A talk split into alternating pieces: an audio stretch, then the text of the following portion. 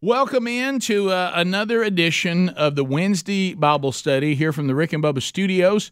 Uh, I'm Rick Burgess, in case this is your first time with us, co host of the Rick and Bubba Show. That's why we're in these studios, uh, but also director of themanchurch.com. And uh, themanchurch.com uh, presents this Bible study every Wednesday. We have been uh, doing this Bible study for about eight years now um, working our way to year nine, which is unbelievable. But uh, what is themanchurch.com? It's a men's discipleship strategy. We are a uh, a hub for you to do men's ministry in your community, in your church. Uh, if we can help you in any way, you just simply go to themanchurch.com. Father's Day is coming, and you can go uh, into our store and see some great gift ideas for Father's Day. We have all sorts of devotionals and resources and, and books and shirts and hats and uh, and really whatever you would like to have for for Dad uh, or the dads on your list, you can find at themanchurch.com. Also, you want to see uh, about our Strive app. We have a brand new app. We keep adding resources. Got a big announcement that's going to be coming up for 2023, but we're not ready for that yet. So we started off with doing the devotionals, which we have uh, individual resources. Then we went from that to 40 week curriculum. We have three of those. That's for your church or your, your, your small group. And now our latest is we have an app. You, got to have an app. Uh, you know, before long we'll have a podcast. But right now we, we have an app, uh, and it, it is just full of resources. It has sermons, it has daily devotionals, it has articles, uh, it has just you know little little something that you could have just a phrase or a verse of the day. Uh, all of that is there on the Strive app, and you can get it wherever you get apps. Just look for Strive, uh, and uh, and then of course for seven days you can use it for free. Make sure you like it. If you don't, then you, are under no obligation. If you do, then it'll be nine ninety nine a month. So uh, and a lot of the Bible study archives uh, and series that we've done here in this Bible study is uh, they're also on the app. So it's I mean it's a ton of stuff and those weekly devotions and daily devotionals are updated every week and we're constantly adding uh, new content as well. So look for that. Man Church uh, also is a service that we do. We do have curriculum. You heard me talking about that.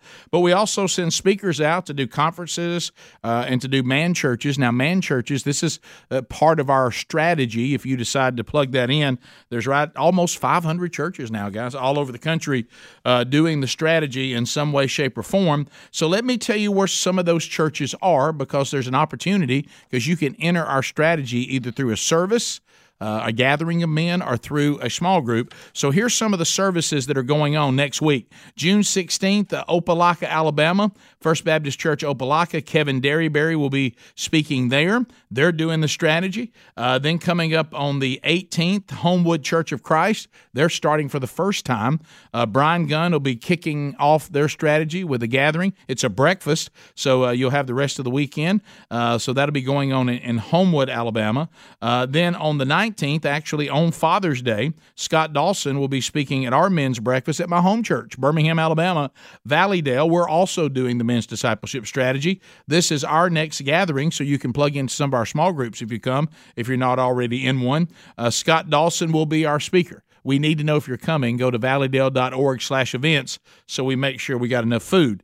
Then I'll be headed uh, to uh, Shelbyville. I was told you call it Shelbyville. You don't say Shelbyville, Shelbyville.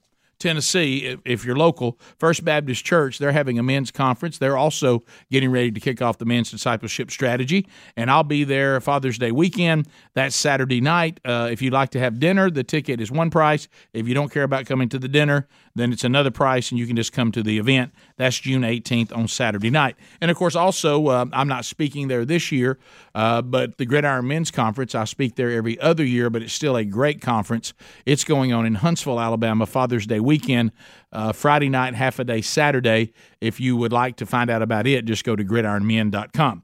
We are going through the book of Genesis, and today we will be in Genesis chapter 23. Let's pray. Lord, thank you for an opportunity to open your holy word today. Help us to glean from it uh, what you intend. No matter how many times uh, some of us may have walked through this book of Genesis, I'm, I'm speaking personally. Uh, wow, there's things there that I guess you were waiting to reveal to me when I was ready for them. Uh, so we, we are never done. We are always moving forward and growing in our relationship with you as you continue continue to find us ready for the next thing that you reveal about yourself to us.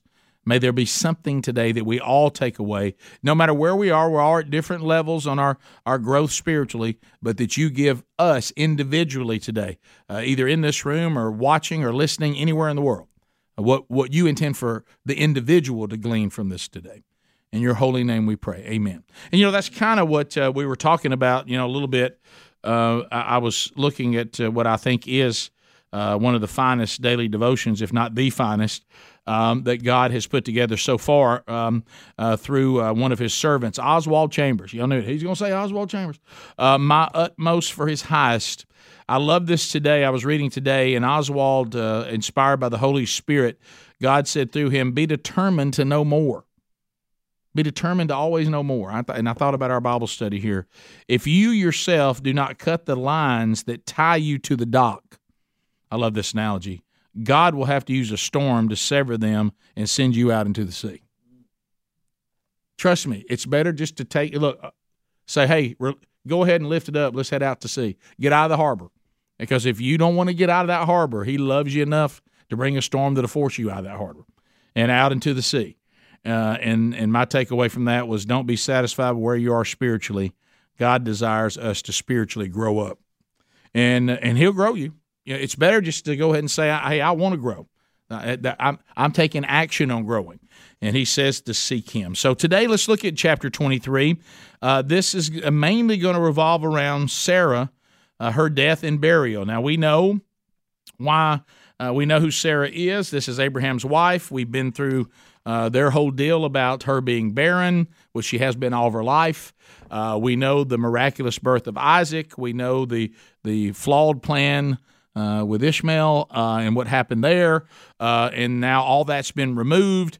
Uh, we know that we went last week. Um, you know, we, we were discussing some some items about uh, what happened with Isaac around 15 and, and God calling uh, Abraham to test his faith. Got a lot of feedback from that last week. That was kind of a riveting lesson, as we all knew it would be. Uh, so we've walked through this, but now um, God wants us to know that Sarah has passed away. Why is this important? Why, why do we? Why, why is there so much documentation? Uh, an entire chapter of the Bible devoted to this. It, it's bigger, as you can imagine, than just the end of the life of of this uh, powerful woman uh, who uh, had been promised that she would bear Abraham's heir. Um, there's going to be other things that are important on what Sarah's earthly death causes to happen. Uh, now, some of the things I found uh, interesting, um, and, and one of those you're going to see is God's continuing continuing to fulfill His promise to Abraham. Sarah's earthly death is going to to force something to take place, which is all God working. Uh, we, we we're going to see Him laying down roots, and what God has been telling him all along is the promised land.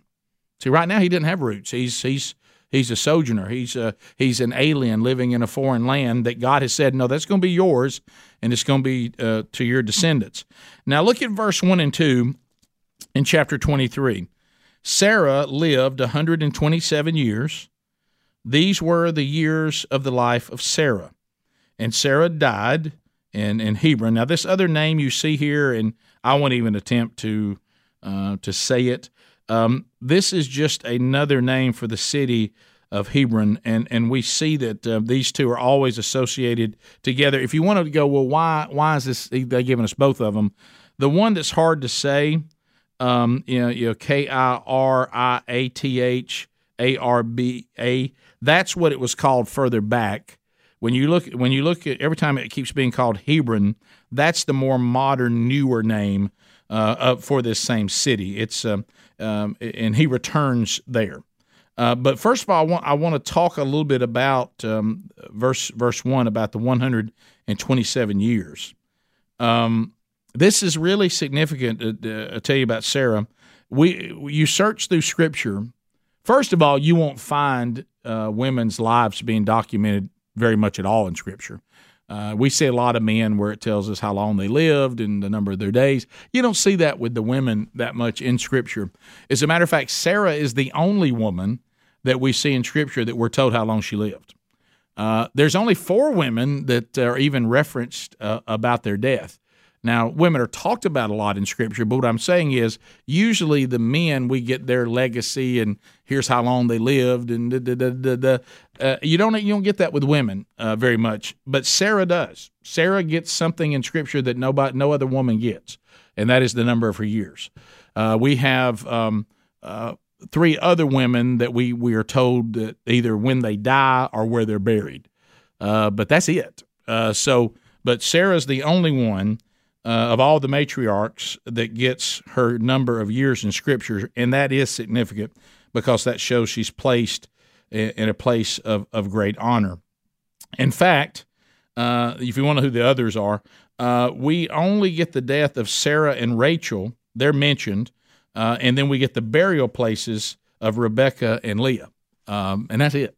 Uh, the the rest of these women of Scripture um, they just kind of fade out of Scripture, but you never know how long they live, where they're buried, or or anything like that. But with these four women, you do, and there was Sarah is the only one you get the number of years, and uh, so Abraham has returned uh, in in the land of Canaan to to Hebron, and Abraham went up to mourn for Sarah and to weep for her. Uh, this also is significant. Uh, he returns to where he was supposed to be, uh, to this newer name of the city he grieves publicly, which was normal, uh, you know, for, for this culture. You know, if, if you had your a loved one die, you would grieve and it would be open and it would be public.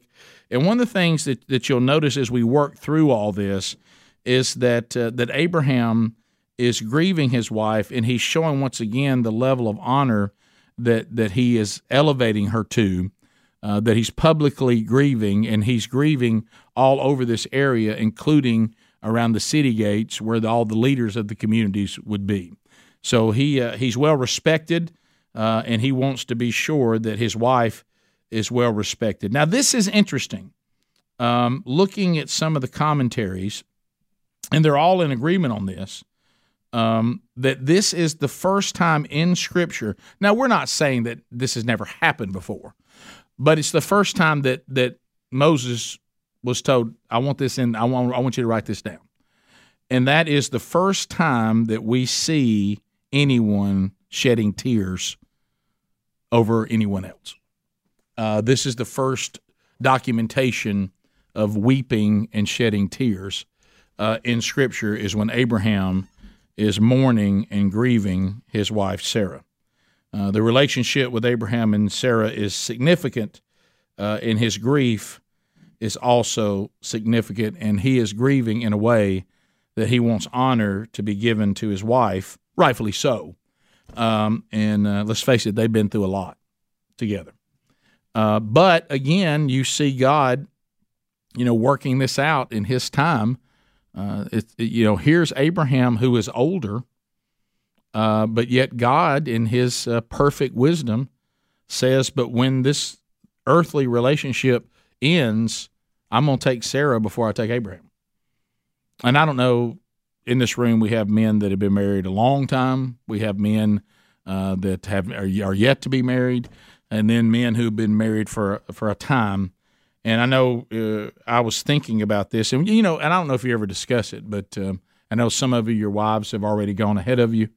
Uh, but um, that's one of those things that you sit and you ponder sometimes. If if the Lord does not return in our lifetime, uh, which one of us goes first? And uh, you know, those of us that have been redeemed, let's face it, we're all saying, "Boy, let it be me that goes first. Uh, and uh, and and so in Abraham's case, that was not what God had planned for him. And um, and then he he he wants to bring honor to his wife, and, and he does so. So in verses 3 through 6, you, you're starting to see this next important part pivot here. And, and Abraham rose up from, uh, from before his dead and said to the Hittites, I am a sojourner, a foreigner among you. Give me property among you for buying a place that I may bury my dead out of my sight. The Hittites answered Abraham, Hear us, my Lord, you are a prince of God among us. Bury your dead in the choicest of our tombs. None of us will withhold from you uh, his tomb to hinder you from burying your dead. So you, you see here, Abraham now is going to address the inhabitants of Hebron, uh, the Hittites, um, and and and this is the thing I think that we all have to to think about. And I know it's difficult, and some of you been through it, some of you in it, and some of you gonna gonna go through it. There is a grieving process. We should grieve. Um, we we were told in, in the book of Psalms that God is near to the brokenhearted. Uh, the the time of, of grieving is powerful. It is important. It, it is healthy to do so. But you do see an example here. There is a time to stand up and do the next thing. You know, you can't let grief overwhelm you that now you can't function. Um, especially though when we know that we're in a situation where the one we love is redeemed, we are redeemed. It's all going to be perfection. Who was it said Revelation 21 a minute ago before we started? Revelation 21, you know, any time that Sherry and I get a chance to talk to to people who are grieving, and we get called into that ministry a lot, which is fine. I'm I'm glad that we're able to to share. And and I always and Sherry's the one who first started doing this, and I, I picked up on it because I thought it was a it was it was great. Is that we will try to get the opportunity to say two things. Uh, I, I just talked to a, a, couple via email, I guess, in the last 72 hours, I think. And they both said that they sat down, read it together, and they were weeping together, going, okay, this, this is what we need to hear. Number one is what Abraham did first.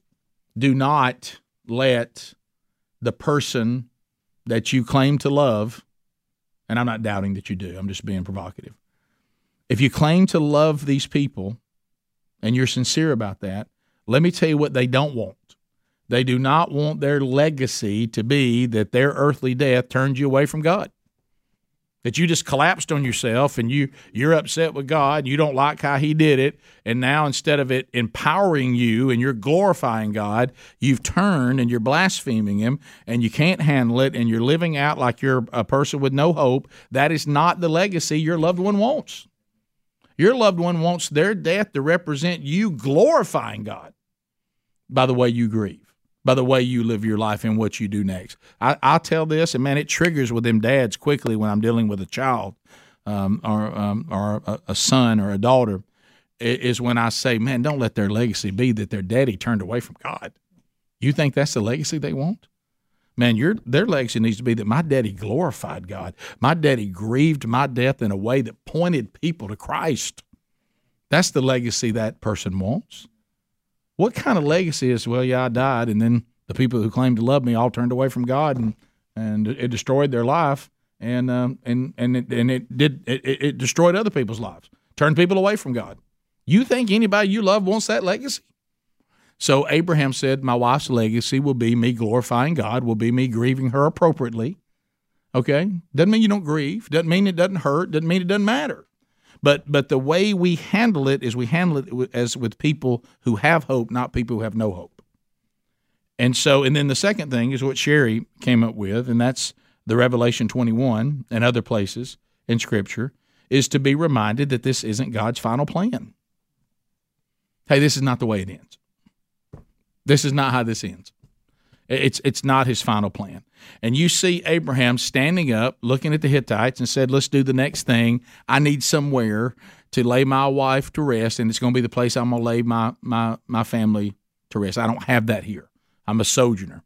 And of course, the way he lived his life, what did the Hittites do? Hey, you're a prince of God to us. We've seen how you live your life. So, so where we live, guys, and where where you live, uh, watching this or listening to this, would I walk into your community, and would you walk into mine? And if we were in the same situation, have we lived our life that the community surrounds us and says, "Whatever you need"? We've seen how you live your life. You've brought nothing but honor to our city, and we love Sarah or whoever it is for you, and we're going to make sure that you got a place to honor them because you've lived your life with integrity and you're in good standing with us. Is that how we live our lives? Would there be anything worse than if we went on in, say say that say that we're the one that goes on in, suddenly there's our spouse or our loved ones, and the whole community says we ain't gonna do nothing to help you. We the way the way y'all live, the way y'all treated us, we ain't got anything for you. Good luck to you. So that that that's important to see how Abraham has lived his life because he now you know, he's acknowledging he's not a native to the land. He must request a place to bury his wife. He's being respect respectful, but obviously he has a great reputation with these people. Their response is uh, uh, they they they kind of de- deflect his offer to purchase the land. They're saying bury her, you know, uh, wherever you want. We won't stand in your way. Now, there's no doubt that there's respect here, but be careful. Some of this may not be as wonderful as it looks from the Hittites. Okay? Because they're they're they're also thinking as long as we give it to him, as long as he doesn't purchase it, it isn't really his. So he really doesn't have land here. We gave him some land here, but we could take it back because it's still ours. Do you see that? So they're a little hesitant about this purchase thing. It may look like they're trying to be nice there. Now, there's no doubt they respect him. So I no need to take back anything I've already said. But he is he is an alien there. He's a foreigner.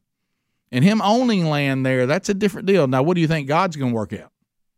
Oh, going. This is where you're going to get your land. We're going to start with this because I'm going to give it to you. So now let's look at verses seven through nine. Abraham rose and, and bowed to the Hittites, respectful, the people of the land. He acknowledges it's their land right now. And he said to them, If you are willing that I should bury my dad out of my sight, hear me and entreat for me Ephron, the son of Zohar. So basically, Abraham says, I need somebody to negotiate with. Y'all send me Ephron. He must have known him as part of the community here and uh, and he he's picking where he wants. Look at nine, that he may give me the cave of Machpelah, which he owns. It is at the end of his field. For the full price, let him give it to me in your presence as property for a burying place. Well, this is big now. Abraham saying, I just want to tell you straight up, I want to buy it, but he's letting them know now when I buy it, and y'all all witness it, then nobody's going to be able to say that's not my land. I'll pay full price. I'm not looking for a deal, and you'll see in a minute. Ephron tries to do the famous, "I'll make such an outrageous price he'll never buy it." Of course, he didn't realize how wealthy Abraham really is. It's all relative, which you may think is a big price for somebody not a big price at all. I don't know if y'all saw what the Denver Broncos just went for to one of the Waltons. Good gracious, over four billion dollars um, for a football team. But if you got sixty billion, I guess that, that ain't a big deal. Uh, so you see, see, it's all relative. Uh, so anyway, so um, so now Ephron is going to be the man that Abraham requests, and now he's going to negotiate with Abraham on behalf of the Hittites. But yet they've already said Abraham can pick any spot he wants. He's picked it. He just said he's going to buy it. He doesn't want it given to him. So now Ephron is is he, he's got to do some negotiating. So Ephron, look at look at ten. Now Ephron was sitting among the Hittites, and Ephron the Hittite answered Abraham in the hearing of the Hittites, meaning we got witnesses. Now this is brilliant on Abraham's part. The witness thing's brilliant because Abraham knows in this culture, once this deal is done and witnesses hear it, and you agree to what the person said you had to agree to to get it, it's done because Ephron can never come back and say, well, now, and they said, well, we all saw you do it. He said this much, you get, and that's what he gave you. You can't back up on that. You you can't back up on the deal. So um, so Abraham's a good negotiator. Ephron thinks he is, uh, but he didn't know how much money Abraham's got apparently. So um, so uh, all of who went out uh, in at the gate of his city again, showing that um, Abraham was grieving uh, at the gate of the city as well. Look at eleven. No, my Lord, hear me. I give you the field, and I give you the cave that is in it. In the sight of the sons of my people, I give it to you. Bury your dead. We're not going to sell it to you. It's yours. Take it. Now, this looks nice. It looks like, wow, big hearted Ephron. But what Ephron really is trying to do is, I don't know that we want him to own it. This is our land, and he's he's he's he's from another place. He puts down roots here, and he's going to own some land in here. You know, remember it, it, those of you that are watching this or listening to this around the world. Obviously, you probably picked up by now with my accent that this is from uh, some part of America uh, and probably Southern. You're right; it's it's out of Alabama. But you know, our founding fathers, what did they consider to be the ultimate confirmation of liberty? Owning land. You know, because now, sadly, one time I uh, heard about a conversation. I wasn't in the conversation. Bubba was in the conversation with someone from from from China, and we he was talking about how wonderful it was in America to own your own land. To which the Chinese person took issue and says, "Well, you don't own your own land. You're you're not any different than what we're dealing with." And of course, Bubba was like, well, "No, that's we we own the land." He says, "Stop paying the taxes on it. See who owns it." Okay, so maybe we don't own it, but but I mean, but the but but there's there still is that was the founding fathers. Of course, they would I think show up today and ask us where where where where's the revolution starting? Where, where where have y'all got everybody set up? If they saw what we've allowed to happen now with the government and how big it's become, but and originally what they said was if you want to truly be free and you want to truly have liberty, you got to own your own land. So, I mean, even before this takes place, you see that God's promised this land, and for that first step to happen, somebody's got to own some of it that, that belongs to God. And so uh, Ephron, I don't think is thinking that far ahead. I think he just said, "We got a foreigner here trying to buy some land. I don't think we should. I think we should just give it to him so we can take it back if we need to, because it still be ours." Now you're saying, "Well, Rick, if it's a gift, isn't it his?" Well, unless they want it back, okay. But but but if you own it, it's a different game, which is why Abraham's not moving on this. So Abraham then comes back. Do you love watching these two guys negotiate? So Abraham comes back in 12 and he says, Then Abraham bowed down before the people of the land, again showing respect. And he said, No, Ephron, in the hearing of all the people of the land, but if you will hear me, I give the price of the field, accept it from me, that I may bury my dead here. Everybody, everybody following all this. So, so Abraham's picked his spot. He's offered to purchase the spot, uh, and um, he must. You know, do you think about this? One of the things that gets me about this, and I some of the commentaries that I read talked about this too, and I agree with them. As quick as Abraham chose it, don't you think he's had his mind on this place for a while? He knew where he wanted to be. You know, he's he's been living there a while. I, I think he he had this this spot in, in his mind how much he would love to have it. And the minute they say you pick anywhere you want to, he said, "I tell you what I want. I want that cave." And I and I want I want this area. That's where I want to bury my dad. It must have been a beautiful spot. Uh, and in a minute, uh, Ephron is apparently very proud of it. Um, now, now look at this. What happens here? He he says he wants the price of the field and uh, and he and but but we're not talking about a field yet. We're just talking about a cave. And look at fourteen. Ephron answers Abraham, "My lord, listen to me. A piece of land worth four hundred shekels. Underline that of silver. What is that between you and me? Bury your dead. Uh, I might take four hundred shekels for it, but I mean between you and me. I mean that's not a. I mean you you can just have it. Yeah, I mean if I was going to sell it, it'd probably be four hundred shekels. But you just you just it, it's a gift." Now, see, he thinks, because some of the commentary on this I read was fascinating. So, Ephron's now the big negotiator. They're both respectful, they're both polite. He offers not just the cave, but he's now offering the field. That's an add on. Okay. If Abraham takes the deal, he will be in debt to the Hittites, but he specifies to them there's nothing to be concerned about here. I just want this for burying the dead of my family. I'm not going to do anything else with it. It almost be like somebody saying, "Now look, if we give you this, you ain't. We're not going to walk here and you can put a trailer park on this, are you?" I mean, are you going? Are you going to build something out here? Is there going to be livestock on it? What are you going to do with all this? He said, "I just need it to bury the dead. It's just going to be a place of respect for the, for my family. That's all I want."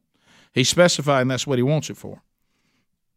And then he offers to purchase the field in addition to the cave, and he also reiterates again his intention to use the tract as a burial place. Okay. So, and then you see we get into 14 through 16, and, and you see now he's thrown out the price. So look at 16. Abraham listened to Ephron, and Abraham weighed out for Ephron the silver that he had named in the hearing of the Hittites 400 shekels of silver, according to the weights current among the merchants. Uh oh. Ephron didn't know that Abraham had folded money. I mean, Abraham said, "You want 400 shekels? I got that right here." And uh, and so now now he's in a bind. Now let's talk about this price. Is is is Ephron trying to? Because I don't know about shekels. Maybe y'all do. Is he trying to throw out something he don't think Abraham will pay for it? He is. To give you some examples, I mean this this will blow you away. Uh, if you go to 2 Samuel 24 24, we don't have time to do that, but if you want to go back up what I'm about to say, 2 Samuel 24 24, David paid 50 shekels to purchase the site for the temple. 50. Ephron said, I'll take 400 shekels for it, for that cave in that field. Must have been nice.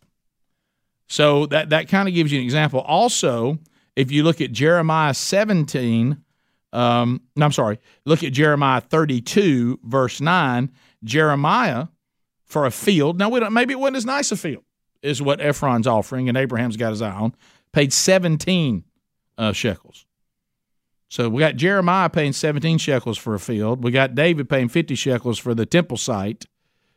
And we got a cave and we've got a field in, in Hebron that now Ephron wants 400 shekels for. So I think that sound that sounds big. That's a lot. I think that's a big price. Uh, and I think he shot high, and most of the commentators and theologians think this, to discourage Abraham from buying it. He just go, well, then I'll just take it. But Abraham, he didn't know Abraham had that in his pocket. And uh, and he took the 400 shekels that and says, that's a deal. And it says in Scripture what? He did it in front of all the witnesses. So now Ephron's in a bind because he has told Abraham in front of all these witnesses it's going to be 400 shekels. And Abraham said, done, and then paid it to him. It's over now. In that culture, if, if, Ephron, if Ephron does anything else right now, it, it, it's bad form. I mean, Abraham just bought him a cave and a field where God said he was going to have land. Okay? And he did it through what? Sarah's death. You see how God works? You see how he does stuff? Abraham does not even blink and he ends the haggling. You know what you know what this is? You ever been through this before? Hey, let me just tell you, this is it. What do you want for it? I'll take this. Done. Now that's the end of it. The haggling's over. Okay? And uh or you know, really what Abraham has said about that cave in the field, how much you take like it sits. I ain't even been over to the field yet, but I know I like that cave. How much you want for it? Ah, I mean, I want to give it to you, but I mean, I guess I'd take 400 shekels. And Abraham said, done. So it's happened in front of everybody. And um, now, now, this witness thing is significant because now Ephron has no way out. So remember that. All right, verse 17 through 18. So the field of Ephron uh, and, and, and Machpelah, uh, which was uh, to the east of Mamre, the field with the cave, uh, that was in it, and all the trees that were in the field. So you see now, it, it, it's nice. Throughout its whole area was made over to Abraham as a possession in the presence of the Hittites before all who went in at the gate of the city. So now, now you see Moses describing it a little bit, and he wants us to know that here inside this this area, Canaan, that God has promised to the descendants of Abraham, the first piece of land inside this promised land has just been purchased and handed over to Father Abraham. That's big. That's a big moment. And it was done through what? Sarah's death. He placed him in a position that everybody was saying, whatever you want. See, sometimes, and I remember this clearly. Some of you, this is going to be repetitive. Some of you need to hear it for the first time. Some of you need to hear it again. And that's how I learn things through through through reps, repetition. I remember when we went through this earthly death of my son. I remember my pastor, Danny Wood, said to Sherry and me, when God is in these things, which He is, there are going to be things that you're going to see happen through this, through death, earthly death, that were not going to happen any other way. It, op- it it's going to open doors that nothing else will open. And you heard me kind of hit on that a little bit last week. So Sarah's death got Abraham in a position that everybody wanted to give him whatever he wanted. And it ends up being the first purchase of the promised land that God has said that Abraham and his descendants will have. That's that's really really cool. So the description is very precise, uh, uh, and it says that um, that the scene also suggests that all who matter, right? You ever been through that? How many of you have a have a history in this room that's in here with me? How many of you have something in your your job ties you to sales? I'm a marketing, anything like that. So you know this then, and, and I'm addressing one of the guys in the room that sells. What do you always know if you if the deal is done? I need to talk to the decision makers. You ever had you ever wasted your time talking to people that can't make the decision? And and they could agree to it all day long, but somebody else can say, well, they, they don't have the authority to agree to that. So what happened with this big scene is that Abraham gets this land in front of all who matter. Okay? Because all you got to do is to say to someone who walks in and says, "What are you doing setting up over here on this land? Aren't you aren't you a, a foreigner in our land?" I am, but but I got this from Ephron. Ephron and this guy and this guy and this guy and this guy. Uh, just go talk to them, and they'll they'll confirm this is my land. He didn't need everybody to see it. He just needed those that mattered to see it, as far as the authority of this city. Uh, I remember. I'll tell you guys a very funny story. So, uh, our family was very very fortunate, and and we do absolutely know that God um, gave us land, and um, I'd, I'd, never owned any land or anything. I mean, I have a house, but I'd never had owned any land. And and Sherry and I were, um, this story is emotional, but it also has a funny in it. Um, so we were thinking about back when when the show was really starting to climb, and God was allowing us to have access to to money that we never had access to. And we thought, well, ma'am, you know, Sherry's from a lake city. Uh, I grew up, you know, my grandparents had a little cabin on the Black Warrior River, and so we thought, you know, what what do you think about a lake house? And we thought maybe we'll look into that. And then Sherry loves the beach, and we thought, well, well, maybe something at the beach or something like that. But all the kids were still so active and everything, and the prices were outrageous, and and uh, I'd never never buy when prices are down. If you want prices to go up on something, just let me want to buy it okay, and you'll all be fine. Okay, I don't ever buy at the right time on anything, so um, so I have no savviness on that at all. Uh, so anyway, um, uh, we we had looked and we we kind of come to the conclusion. We go to the lake sometimes. We go to the beach sometimes when we can, and we rent or we go w- w- with friends who have places. At the stage of our life with these kids, we're not going to be able to go anymore all we're about to inherit is, you know, pay something and then inherit all the problems that go with it, and still only go about the same amount of time we go now when somebody when it's somebody else's problem. Now, if we ever get to the point we could go more, maybe it makes sense. So we just about turned it off, and we did turn that off. And so I sit down at my office, and I get an email from a realtor. Understand you're looking for some land. Uh, no, I, so I get on there and I'm like, hey, I'm sorry, don't know where you got that. Not looking for land. So this is in 2007. So we got the five kids. We got everything going on. Uh, Bronner is uh, two years old, and so um, so the next day, like like like there's something wrong with this person. I get pictures of of the farm. Here's here's the land. Let me know when you want to see it. Uh, I have no idea what this is about. I'm so sorry. I hope you're not wasting your time. So I go home and I tell Sherry about all this, and she goes, "Well, maybe we're supposed to go see it." And I said, "Well, I think it's just a, like a we're not farmers." And she goes, "Well, I don't know. Maybe maybe we're just supposed to go see it." So so we go down to to 30 minutes from the house. We like that. So we pull up to the land, and Sherry looks at me and she goes, "I've been here before." I said, What do you mean you've been here before? She goes, We have pictures of our kids here at doing an Easter egg hunt. I said, Here? She said, This belongs to members of our church.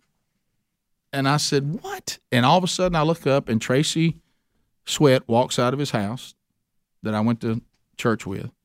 And I said, This is your place? And he said, Yeah. And it was 80 just beautiful acres of just pasture and a pond and a barn and a little bitty uh, white house that was built in the 50s with a tin roof, you know. And, um, and he, he's, he's emotional. And, uh, he said, I got to get rid of this land. God's told me to, to, to sell it. He says, it's become too important to me. Okay. And I wanted somebody like you to have it because I think, I think, I think it could be used.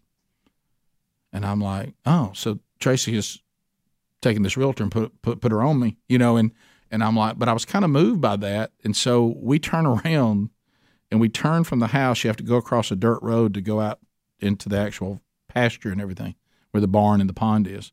And there's these two iron gates. And like I said, Tracy's last name starts with an S. Okay. And on the iron gates, there's two letter B's. My name is Burgess, and all my kids are Brandy, Blake, Brooks, Brody, and Bronner. And I said, Why do you have bees on the gate? Your name, you don't, there's nothing in your family that goes to the letter B. He said, When we bought it, these gates were here. I think it goes back generations to other families. I think those B's stand for the Brown family. But we thought the gate looked so rustic and cool, we just left it. And I looked at Sherry and I said, I think we're about to buy a farm. and uh, so so we went and we and we we toured everything. You know, God's not subtle sometimes. And um, and Sherry said, you know, our kids have never really seen this life like we, you and I did growing up. They're city kids, and uh, it'd be great thirty minutes from the house to have a place to ride a four wheeler, to fish in a pond. I know it's not quite that big enough to hunt, but maybe you can do a little bit of hunting there with the small ones, or at least do some introduction to hunting. And there might be enough hunting you could do here. But just bottom line is, we can have family stuff down here. We can uh, we can build a fire. We can plant a garden and teach the kids more about rural life. And it's a lot less expensive than this other stuff we were looking at. And I said, okay, yeah, that that makes sense. So we uh, we got together and and we did the deal. And um, so first the serious part of it, then I'll tell you the funny part of it. So Bronner's running around out in that pasture in October of 2007 and so are the other kids. And I can still remember Brody was six, and he's got a cowboy hat on, and they're on bales of hay, and everybody's climbing on all that, and we're running around, and we're just loving it. We close in October. Sherry goes and orders furniture for the house, and Tracy and his wife are moving out. And she went to a place to find the stuff for it. It's just a little tiny house. And um, we all go into the holidays saying we come back for the first of the year, we'll go down there and try to get this place fixed up. And um, on January the 19th, Bronner dies. And I remember Sherry looking at me because he died at our house. And she said, I don't know that I can go back there. Where do you think we should go? And I said, Well, I think we just bought a farm. I guess we go there. And I got on the phone. I called the place where she had been, and I said, "Do you have everything that she needs?" And they said, "Yes." And I said, "Well, here's our, our American Express card. Finalize it while we're burying our son. Would you mind going putting that furniture in that house?" They said, "Of course we will." So we left that memorial service and we loaded up and we headed 30 minutes south to the place that God prepared for us to grieve, to heal and and we lived there for three months, and um, and it was incredible. It was simple. It was healing, and we were closer than we'd ever been as a family. And there were no no telephone, no TV. Just go to school, come home, kids, and get out in the the land and play. And go to the barn and let's play. And let's sit here and let's just be in the presence of God and let's fish and let's plant something. And uh, there are still trees that are planted there that we go and look at them growing. And when we know that now, you know, 14 years later, and then we picked up another tract of land next to it, you know, for more four wheel trails and actually been able to hunt and everything there now uh, when it came available. But this that place is holy to us. It, it's it's our place to grieve. It's our place to heal.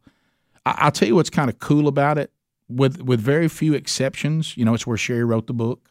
She stayed down there one time, forty days by herself, just working it out with God, writing in that little house. Uh, there's verses still written all over that house, pinned up. The, the ink is faded now because it's been 14 years. You can still see the verses she was posting everywhere inside that house as we grieved. So that place is very, very special to us. And um, so, but it was given to us by God for healing, for it, it is His place for us. And rare is the occasion that I go down there to pray that I even really get to say anything. Rare sometimes, but rare. And I'll go up on this little rise, and there's a tree we planted. A, biolog- a biologist stopped by one day and said, "Love your family, love the show. Would you would you mind if I give you this tree as a gift to remember your son? I'll help you plant it. We'll put it, tell me where you want it." And so it's still there, and um, I'll go up there by that tree and I'll sit on that rise, and mo- just about every time, and I did a lot last year, just about every time, the Lord would just tell me to be quiet. I'll get ready to run some litany, some list, and he's that the breeze will just blow across me, and he'll just say, "Shh, just be still. You just rest. You just heal, and let me talk." And and I get many many instruction from him there. There's something special about that place. Uh, so on a on a lighter side, when we bought the uh, adjoining land, it wasn't as as emotional and spiritual. Um, and I was walking over there one day after we got it, looking for more places to to hunt and set up where we could all hunt with the boys and everything down there. And a guy was in there, and he pulls up to me, and I said, uh, "Hey, man," I said, "You're gonna have to get your stuff out of here." I said, "This this land is my family just bought this land. It's goes right next to our farm. That's our farm right there." And I said, "What do you have out here?" Well, I got some uh, food plots and a ladder stand and a blind. And I hunt over here, and I got permission to hunt over here. And he told me who he got it from. He said from the police, and I said, "I don't think they give you permission to hunt." But uh, but that's that's over now, man. We just we just bought it. Paperwork's done. No hard feelings. I understand that, but you know you need to get your stuff and whatever. He said, "That's your farm right over there." I said, "Yes, yes, it is." He goes, "Really?" He said, Well, I got on pretty good authority. That farm right there belongs to Rick and Bubba. and uh, I said, uh, I am Rick, uh, and it's and Bubba does not own it. Uh, and uh, he's like, Oh, well, if you ever need any help, just let me know. I'm here. And uh, so he thought he had me, you know, acting like it belonged to me. but anyway, so this that just using the analogy that in this case, God is giving this land to Abraham and we certainly felt like that that was given to us uh, as as a place we were going to need, as a place that we were going to be able to grieve. And it's significant that the first place that God gives Abraham that is fulfilling His promise is He gives him land for what grieving. That's the first land He gave him to grieve, and um, so now Abraham has become for the first time in Canaan, a full fledged property owner. Verses 19 and 20. Look at this. After Abraham buried Sarah, his wife, in the cave of the field at Machpelah, east of Mamre, that is Hebron, in the land of Canaan, the field and the cave that it is that is in it were made over to Abraham as property for a burying place by the Hittites. So the text confirms that it would be used as a burying place, and it also confirms that the Hittites gave it over to him and it was his. Why is this important? Why, why is this important? Well, the reason why this part at the end is important, it shows that Abraham, even though we know God was using it, Abraham was not using Sarah's death as a pretense to buy the land for other purposes. Abraham's man of his word. He said, I'm just buying it to bury my wife and to grieve. He wasn't using that as a trick to get it for something else. He he stood by what he told him he was going to do. That that's an example to us uh, when doing deals. We don't go out there like the rest of the world and try to beat people out of something in a deal. Okay, I can't stand when I see people claim to be men of God. You put them out there in the business world and they act like just like everybody else. We're not out to see who we can beat out of a deal. We're out to be honest and say we want a fair deal. This is what we're going to do. And if we say we're going to do it and we shake your hand, then we do it. We don't pretend we're going to do something, then do something else so we can get the deal done. Secondly, the mention uh, of Hebron in the land of Canaan demonstrates Abraham's commitment of himself and his descendants to the land God had promised them. The burial of, of three generations of Abraham's family in the cave. Here's who all would be buried there Abraham, Sarah, Isaac, Rebekah, Jacob, and Leah shows that commitment. It shows the commitment, and uh, and he was um, uh, that commitment's an abiding feature of the patriarch's faith. It shows you again that Abraham's faith really can be trusted. It's been tested. He hasn't done everything perfect, but overall, when Abraham's faith is tested, what God already knew about him was true. He he has an, that abiding feature and that is a strong, strong faith. And a faith that was so strong, God deemed him righteous through his faith. Abraham's purchase of the land showed again his faith in God. He would live and he would die in the promised land. He would live and die in the promised land. Foreshadowing foreshadowing. Are we going to end up in this world? Mm, not in its current state, but there's a promised new heaven and there's a promised new earth that is coming, and only the redeemed will abide there. Only the redeemed will abide there, which is why Paul could say so clearly to live is Christ, but to die is gain. The redeemed live and they die in Christ. Let's pray. Lord, thank you for today. Thank you for the message. Thank you for the opportunity to uh, to remember how good you've been to us through Abraham. What a loving, gracious God you are. Yes, you are a God of judgment, and yes, you are a God of wrath.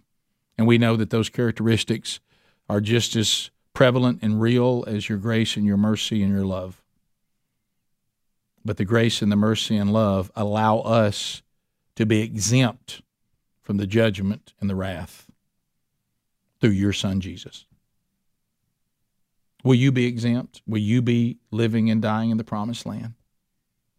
Under the authority of Jesus Christ, presented as fully righteous and holy before a holy God?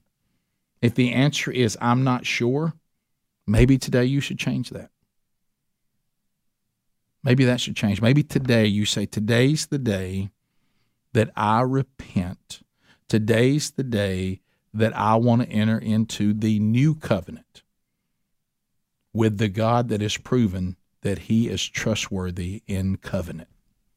And the new covenant says if you repent of your sin and you turn from your sin and you leave faith in yourself and you place your faith in Jesus and you submit to his authority and you want to be forgiven of those sins that you now repent, that He will not go back on His word. He will forgive you through the sincerity of your faith in Him. And only He knows it. If today's the day that you did that and you want to know, hey, what do I do next? Uh, then just reach out to me, rick at burgessministries.com. I'm always there and I'll do everything I can to help you. Thank you for being with us today. Lord, thank you for your presence in this room. In your holy name we pray. Amen. Thank you for being with us.